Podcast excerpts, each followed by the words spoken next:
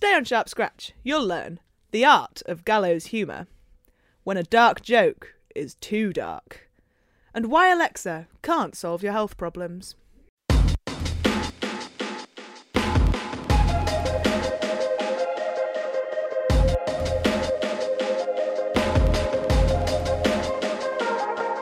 You're listening to Sharp Scratch, episode 17 Gallows Humour. This is a podcast brought to you by the BMJ and sponsored by Medical Protection, where we get med students, new doctors, and expert guests together in the studio to talk about all the things that you need to know to be a successful doctor, but that you probably won't learn at medical school. I'm Laura Nunes Mulder, and I'm a fifth year medical student at the University of Cambridge, and this is my final episode as the host of this podcast. So, um, so let's make it a good one. That's really Yeah. sad, isn't it? I'll be back as a guest, but it's with great joy to let you know that I'll hand over the hosting role to Anna Harvey, who's with me in the studio right now. Would you like to introduce yourself? Yeah, my name's Anna, and I'm a final year medical student at King's College London, and also the editorial scholar at the BMJ this year. Super. And we've also got with us a Sharp Scratch regular, Declan Murphy. Would you like to introduce yourself? Hey, I'm Declan. I'm an F1 up in the northeast.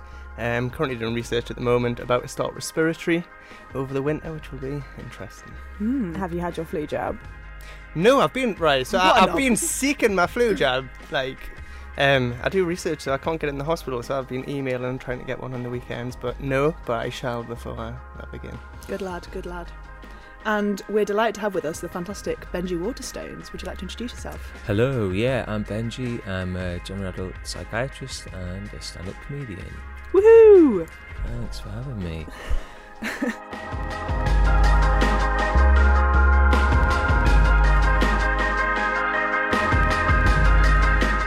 So today we're talking all about gallows humour and the kind of banter, the kind of chat that goes on between medical professionals. And there's all kinds of things we can call it. We can call it dark humour, gallows humour, black humour. There's the, the sort of milder end of the spectrum, like camaraderie or slang or just having a joke around. But um, but it's it's true, isn't it? Just like any other profession, when doctors get together, we use a different vocabulary.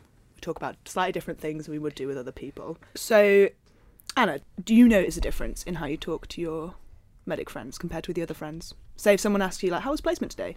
Oh yeah, definitely, definitely. And I think like I'm quite lucky in the fact that um, a lot of my like family are kind of medical as well. So like my sister's just qualified as a nurse.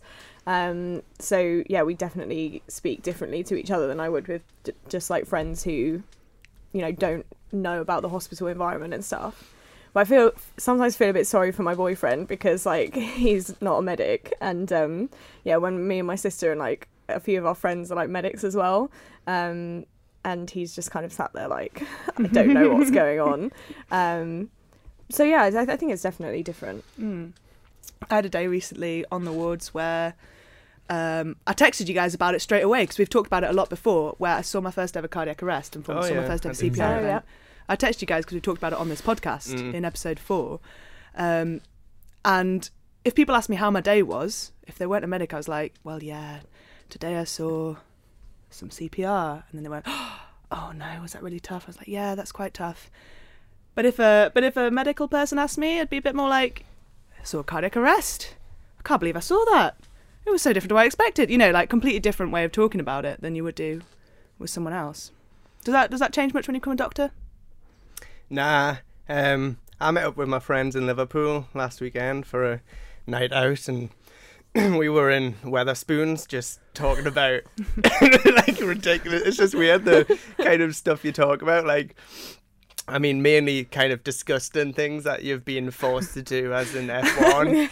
and everyone around us, if they actually listened to kind of the conversations we were having, they'd be like, what is wrong with these guys? But you just kind of normalize disgusting things, I think. I with- mean, bodily fluids and And- slightly gross misunderstandings. That's quite a lot of the substance of your comedy work, isn't it?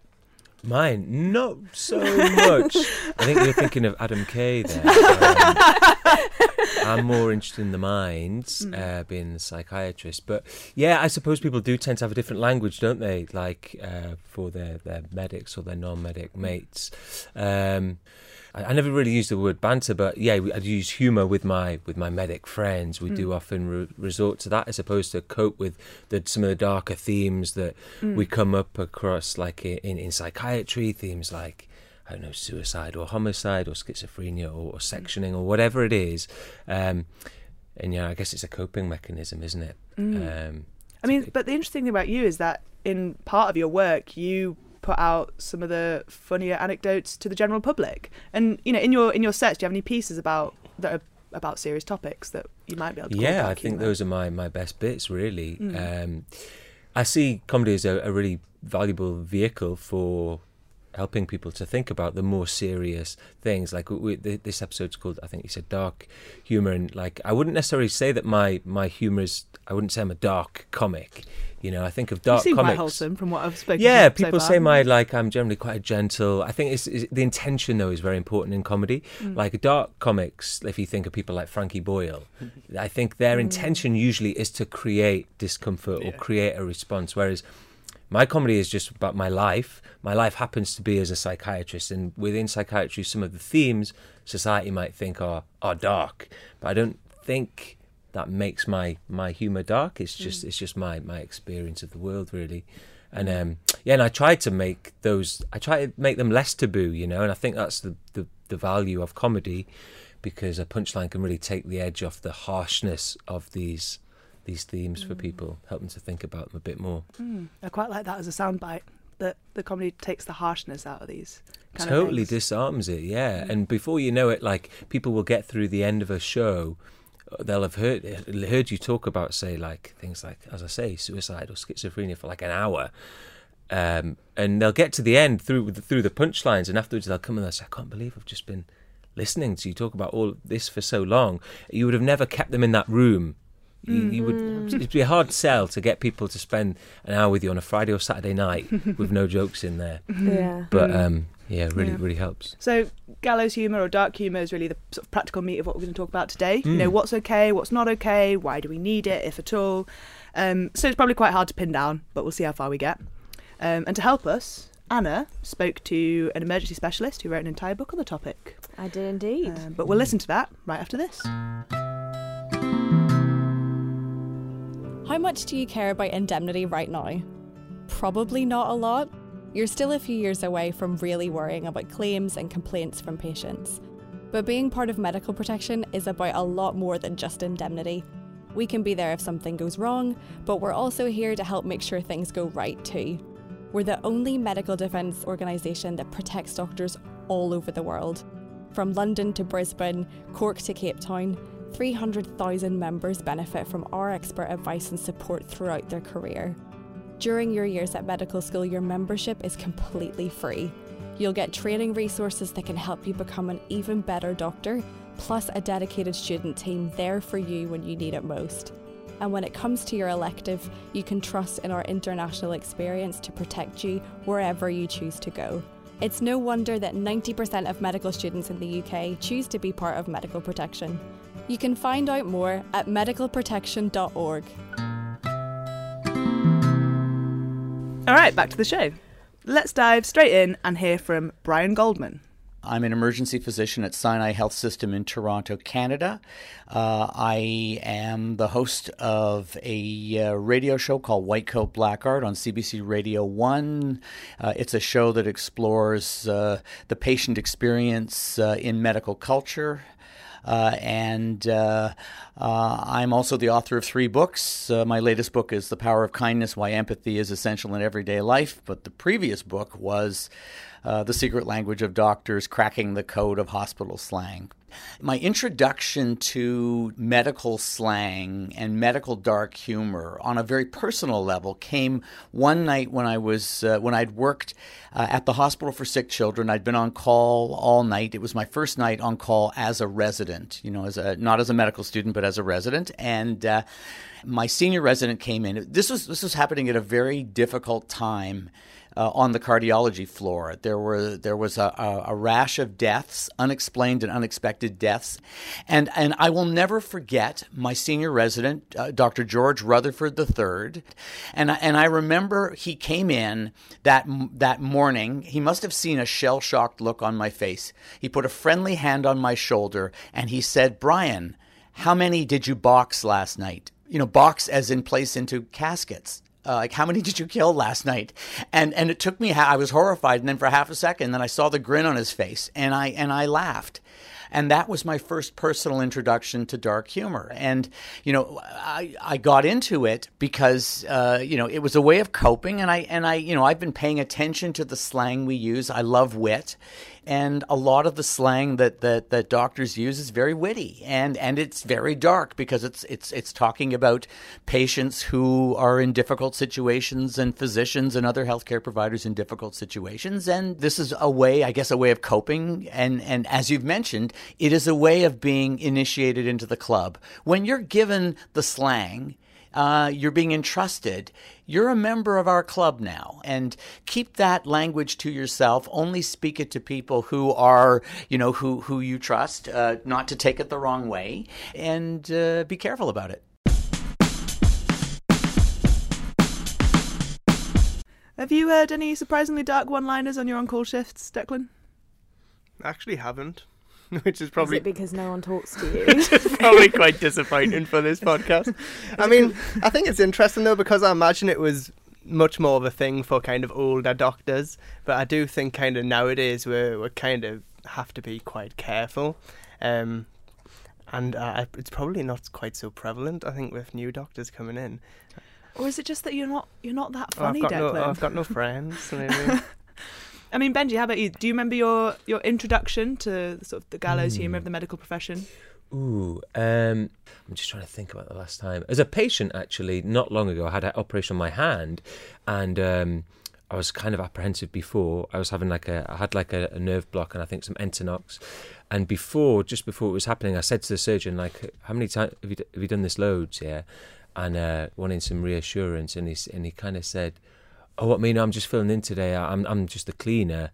Uh, and at, the, at that time, like I found that really helpful, really put me at ease. You know, it was very humbling, uh, but also gets, gave him- me a sense of kind of confidence in him. It was good for our relationship, and also I found it hilarious. I mean, it could have also been the, the laughing gas, but um, yeah, that's the last time I can remember a joke. But So, why do you think it is such a common feature of your working life, if not Declan's? I wonder if it's because Declan. Um, no, no, no disrespect. You're uh, early in your career, right? You were saying you've been, mainly been working in academia. You've you've not done that many hours on the on the floor, so I guess you haven't had the the contact or the tragedy or the the helplessness that I think re- is kind of the ingredients required for the humour to to be made. That's what that's kind of why where it stems from, isn't yeah. it? Is, or is- maybe don't quite have the relationship to be honest with like the consultants and stuff. So You're I guess they, the they wouldn't yet. kind of know. Yeah, Not in the yeah. club, they they don't know how far they could kind of go with me. I don't know how Sure. far I could go with them. sure, Um, sure. But after months of knowing each other, you kind of gauge that, don't you? Yeah. And I wonder actually, because you said, you know, you think it was it's maybe a more of an old fashioned phenomenon. It perhaps is less prevalent now because, you know, the breakup of the firm model whereby you would get to know your team over a lo- much longer period of time. Our placements Yeah. are very short now, aren't they? You know, Yeah. you're probably doing four months and then you move on, then you have to start over again. So, yeah, I guess that would make sense as well. But it's important, isn't it, that you know who your audience is when you're cracking a joke. So I think there's something about that. You need to know that they're gonna. Um, they know who you are. They know what your uh, values are. That it comes from a that you are not a monster. You know that you are a good-hearted person. That's kind of important. Whereas if you don't have that, then entirely out of Yeah. context, you could it comes across as belittling or nasty or, or whatever it is. That's what Brian Goldman said about making sure that you trust the people that you're delivering it to Hmm. and that you know they trust you as well that there's this kind of you know being sure that people are in the know about where you come from and what, what you know the background behind the humor Of right course, Yeah, yeah. definitely. I mean, even like I say, when I went to Liverpool and went out for drinks and stuff with the guys that I got on with from med school, like when we're all in a room having a few drinks, you know, kind of anything goes. But um, even other doctors, other med students, uh, I would probably be a bit more wary about like what I say. So I think it is definitely about like knowing the people well who Mm. you who you're with. I mean, earlier, Met- Benji, you mentioned that you know you feel like humor takes takes just the edge off how harsh some of the things that we deal with are. Sure. Do you think we could do without it? Do you think it's essential? Do you think it's important? Do you think we can do without it? Um, Some people do do without it, don't they? Some people don't quite, have. quite a lot of people. quite a lot do. of people do do without it. I guess like um, naming no names, but like yeah, personally for me, you know, I I think you know the workforce as it is in the NHS. I mean, every day there's no news stories about you know burnout and dropout and recruitment problems and broken NHS. I think if we lost the sense of humour, those numbers would just get even worse. Mm. And I think you know arguably it's the good humor that kind of cement give, gives people a sense of togetherness and keep, mm. keeps morale up and keeps people going yeah the jobs where i've felt like i've been part of a team and we've been close and we've known each other and there's been there's been good kind of humor that I've been able to use those have arguably been the jobs that i've enjoyed the most so personally you know, i think it's a really valuable tool on an individual level but yeah we can talk about its wider uses later yeah Hmm. So Brian Goldman actually also has something to say about the the benefits Hmm. of gallows humour Hmm. in the medical profession. So let's hear from him now. The hidden curriculum is is the kind of gap between what you have to learn from textbooks and, and mentors and from uh, lectures and and uh, clinical practicums on the ward and what you need to know to survive. Uh, what you need to know to to get along with your colleagues, not upstage them, not embarrass or humiliate them, uh, find your place in the pecking order, and get along with the rest of the team. I think by definition, the fact that it's a hidden curriculum means it is taught by word of mouth you know, I think the only way you'll ever see official, you know, lectures about the secret language is is either to castigate the secret language or to try to analyze what it means within a given culture. You know, by culture I mean you know a group of uh, physicians, you know, say surgeons that are doing groundbreaking transplant surgery, or you know, uh, the culture of cardiovascular surgeons who are doing difficult heart procedures or the culture in the emergency department or the intensive care unit any any culture that is involved in intense work and uh, has sees a lot of uh, patients and families in emotional distress and has to deal with their own emotional distress the more high tension the more the need for the language the more uh, a culture builds up to try to help people cope with it Benji, he kind of repeated some of the things that we were just talking about then, wasn't he? About, you know, the more high tension, the more there is a need for humour, for a secret language, and the more the culture builds up around it. But I just want to pick up on another thing that he said. Um, actually, I'm wondering what all three of you think. You know, he said that lectures about this secret language, as he calls it, you know, don't really teach us what it is. You know, that, that the way we pick it up is part of the hidden curriculum. It's not something that's overtly taught. Which is the kind of stuff we love to talk about on this podcast, right? Yep. But I mean, what what do you think? How do you pick it up? What can you? How, can we know what is what is okay, what's not okay? Mm. I actually find this really challenging. Hmm. Like, I don't consider myself to be a funny person. Same. Um, no, I'm joking. I'm kidding, kidding, kidding, kidding, kidding, kidding. and I think sometimes it is it's really difficult to judge. Hmm. and like particularly like what you were saying earlier declan like when you don't know people very well and i guess like in medicine or at least i found when i've been at med school like you spend so much time like going around like you're with a different doctor every day and you you don't know how much of a relationship you can actually build with that person in, in a short period of time. And you don't I- I've know. definitely came across the wrong way. I think to some people. oh yeah I mean, yeah my, I remember my GP tutor in, in fifth year. She, wha- wha- I ended up having a great relationship with her. But when we met at the end of my placement, she was like, "When you first came in, I thought you were kind of lazy, didn't really care, and were just, just kind of, just because I was having a laugh with people." Um, so I guess kind of, it's kind of balancing, isn't it? This Mm. professionalism that you have, and then once you build a relationship, then you kind of have the Mhm. freedom. and to, i think i don't think you can easily teach that No, and, and also, it's, it's, to be honest, it's quite hard to learn as well because, I mean, it's kind of awkward when you hear examples of it that you don't think are okay, that you think Yeah. actually make you kind of uncomfortable. So, you know, I was recently in operating theatre during heart surgery, and the main surgeon, the main anaesthetist, was kind of talking about lawsuits and so on, and they used really harsh language, like really shocking kind of stuff that made them laugh. But I was like, "Ooh, that is so borderline. Hmm. I'm really not, really not sure." Mhm. So what did they actually say? That was. Uh, well, I mean, okay, so um, it's not that bad. You're gonna think I'm such a straight, straight-laced person. but, we already know that. It's fine. all right, all right. But as you know, they're saying um, you know, I'd rather get a lawsuit because if we don't get a lawsuit, that means their brains are on the floor. Okay, that's not that bad. It's just it was like a super tense situation as well, you know, with the like with Yeah, I don't So- really get it. I'm not gonna lie, I have no idea what you're talking about. So. I was just pretending there. Oh, yes, no, yeah, as yeah. in, as in, it was just like a really graphic way of saying that the patient, if they didn't give, ta bring a lawsuit, it meant the patient was dead. Died, Yeah, yeah. And Okay. uh, it just like was a really hu- like graphic way to state that. That I was like, I But mean, exactly, like, this is exactly you've hit upon something I always worry about, which is like, what if you make a joke and it just doesn't land, and Sure. everyone's like, and you must have had that like in your what, show. what am you trying to say about this comedy? well, no, but like it, it happens. to Well, of everyone, course. I mean, this line that we're talking about is a line that professional comedians struggle with their entire career. You know, trying to fight because it is so sensitive, trying to be the right or the wrong side of that. So as non-professional comedians, it's kind of unsurprising that people struggle with that.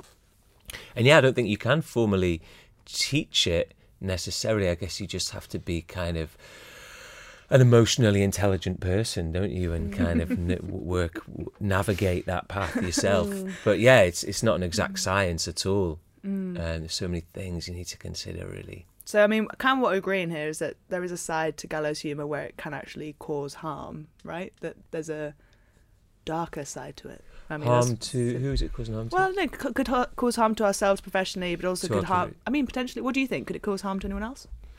So I suppose the the uh, a potential downside of using gallows humour at work, if it's seen in bad taste, or if it's seen as kind of trivialising or belittling or, or kind of flippant, or if it's overheard by and not by you know a patient, family member, or whatever, then uh, you can kind of understand why they might wonder where the empathy was there.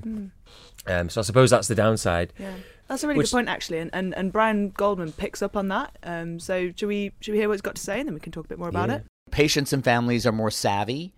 They know, you know, they have a better idea of what good care is and what poor care is, and and they are increasingly worried about what happens uh, when their loved ones are admitted to hospital, and and and so any kind of language that reveals attitudes that might uh, symbolize either burnt out or compassion fatigued uh, healthcare providers, or you know the idea that that they may be um, stereotyping patients and not taking good care of them. Anything that makes them think, hey, you know what? Maybe that's the reason why my my dad or you know my mom didn't didn't get the best care or or, or had a bad outcome. Then they want to know about it. So that's part of the the issue here. But I think the other part of it is is that there are attitudes in in medical culture that are anti-patient and anti-family. And if you look at the dark humor and the slang that I found, I think uh, you know in, in in in writing my book, I find I think the vast majority of it is about patients that healthcare professionals find difficult or either challenging or difficult and you know I think the common denominator in much of that slang is a lack of empathy for patients and their families. In fact, that's why I wrote The Power of Kindness. I had to kind of flush the secret language of doctors completely out of my system so that I could get to the root problem. Uh, that, that, you know, we're often in healthcare so wrapped up in our own stress, time pressure, you know, compassion fatigue, moral distress, computers uh, that, that don't do what we want them to do or force us to keep, you know, keying in passwords, electronic health records that, that don't do what they're supposed to do, that we're so wrapped up in our own distress that we actually see patients as a problem, as a nuisance, part of our day. You know, and that's not me shaming us. I, I think, in fact, we need to address the problems that are giving rise to that lack of empathy. Uh, and if we did that, then we might end up having more empathy for patients.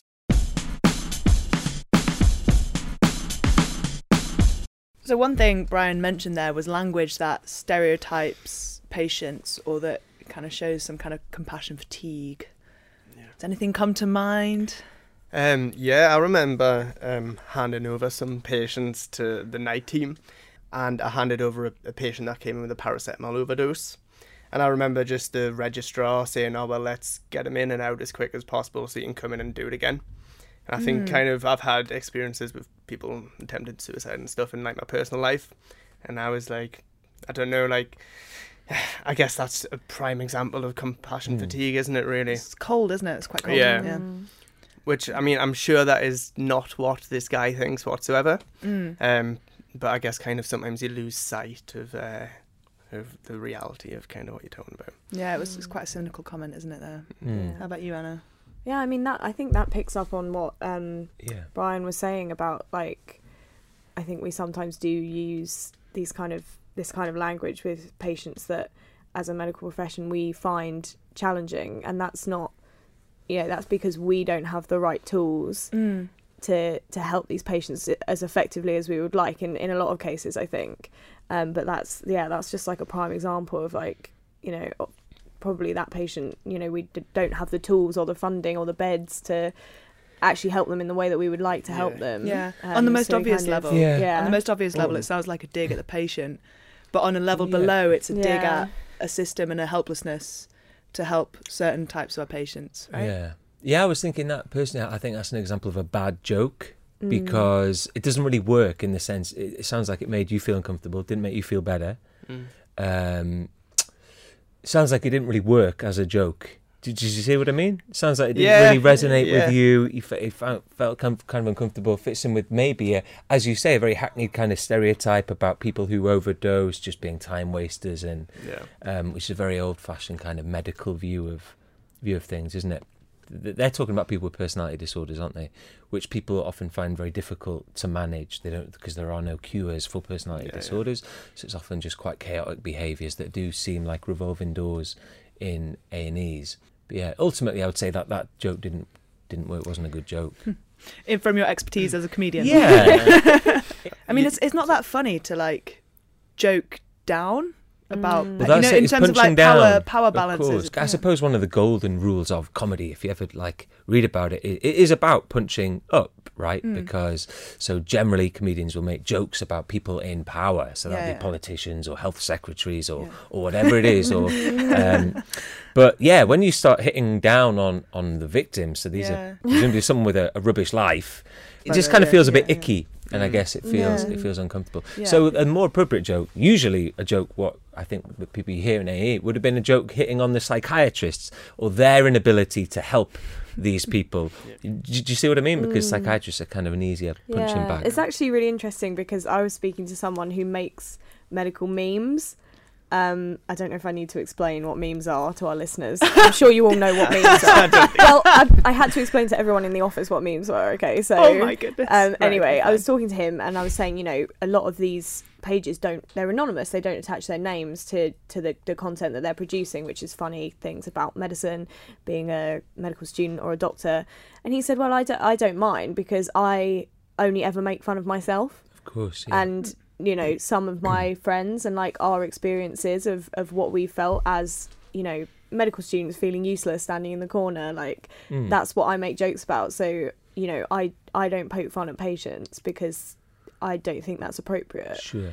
I thought that was really interesting. Of course, uh, because whether we like it or not, doctors are held in esteem as high status people by the general public. So there is only really one way for us to punch, and that is either above us or ourselves. Mm. And anything below then just just comes across as nasty, as in this this person's Yeah. case. Yeah, I do Yeah. think you're right though when you're kind of saying the stresses of the healthcare system and everything else that's going down, going on does frustrate people. I mean, people with chronic pain, alcoholics, all of these people Mm. like you you do quite often hear kind of just get them in and out and and, Mm. and it's it's fair, Yeah. it's fairly common to hear. Yeah, and and I think you're right because we because those are the patients that really bring us in contact with our helplessness and our Yeah. inability to be how we want to be and to activate change and Mm. um, those are the people we can't help and we don't really like being reminded of that as doctors generally Mm.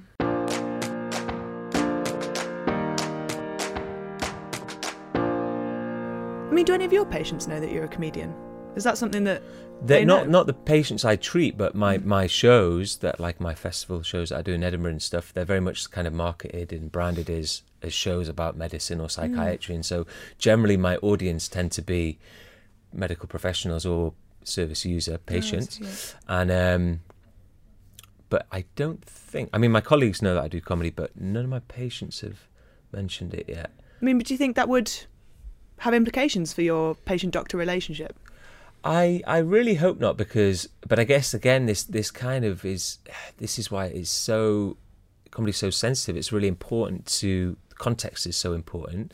Um, my comedy, I try to make pretty clear where it's coming from, and the, as I, I use that word again, the intention. So the intention of doing the joke is is for a kind of is for a, a well-meaning uh, benefit, right? To try and make people more uh, open up this conversation more about mental health or about certain taboo subjects, or to give certain forgotten about people in society a voice, right?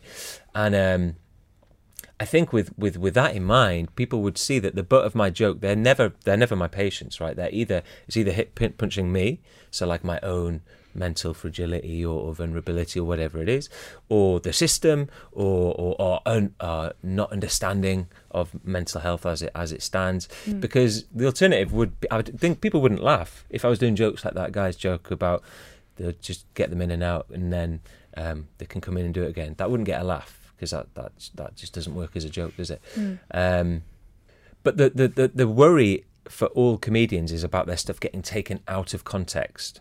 I see. What do you mean by that? Like someone so, just taking a little clip, a little segment exactly, of what you yeah. So for example, like if you come see my show, you will get like you get the you have the blurb, you kind of know what you signed up for. You have me for an hour, so you know where it's all come from. I can pre can set up the mm. joke with where it's all from. So an example of this is like I recently the Royal College of Psychiatrists like um, used a bit of my comedy as some of their kind of choose psychiatry promo thing recently. They're doing this big initiative, and they used one of my jokes in the in a clip of an interview, um, which was which was fine, but they they basically took out the setup to the joke. So on its own, I worried that even that kind of looked like, well, why is he telling that joke? Like, so the where they cut it up, where they just showed it, they showed it. It's me on stage saying to an Alexa, saying, Alexa, I feel like I want to go to sleep and never wake up.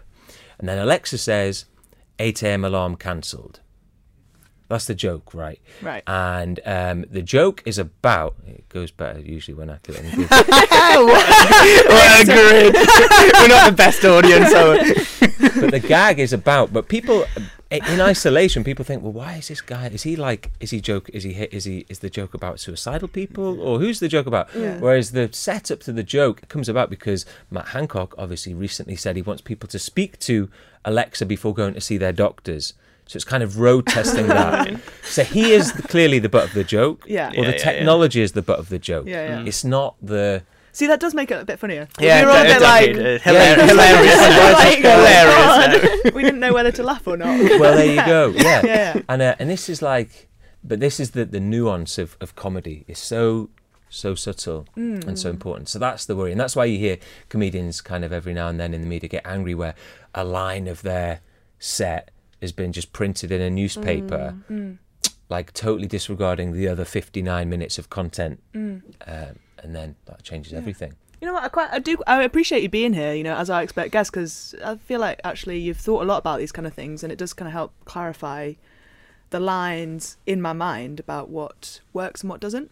I mm. appreciate it. Thanks. That's totally yeah. fine. Yeah. um, Declan, what do you think is going to be your main takeaway today? Oh man, are we doing this again?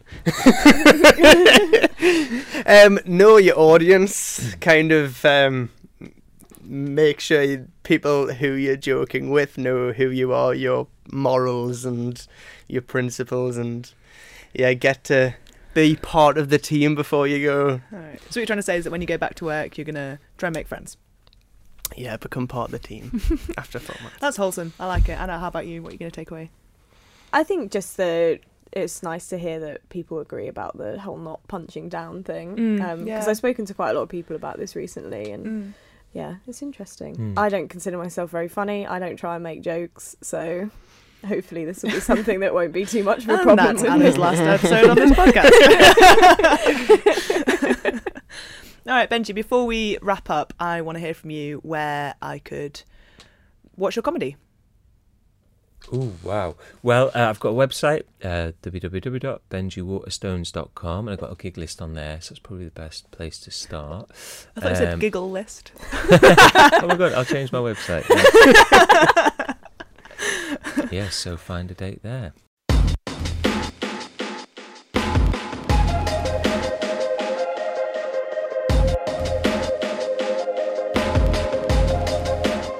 Right. Well, uh, that concludes my time as the host of Sharp Scratch. Um, I've learnt so much. I've really appreciated learning with you guys, Declan and Anna, and also with our friends Raihan and Shadera who aren't here with us today. Um, and also from great experts like you, Benji. I've really I've learned so much. I've loved my time.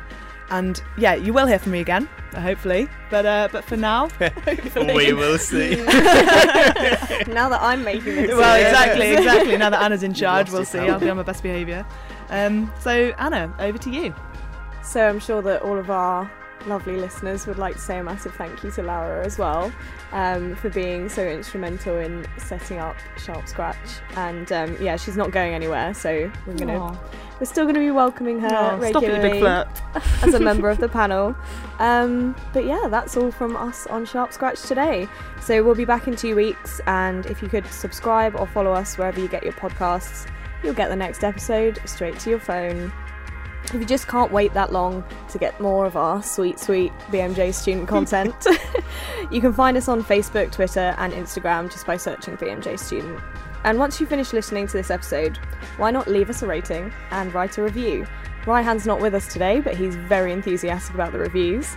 Um, and it helps other students find us, and uh, it helps us too to know what you love and maybe don't like so much about Sharp Scratch. So, next time we're going to be ramping up the festivities as we talk about spending your first Christmas at work as a doctor. Until then, it's goodbye. Goodbye! Bye. Bye! See you later.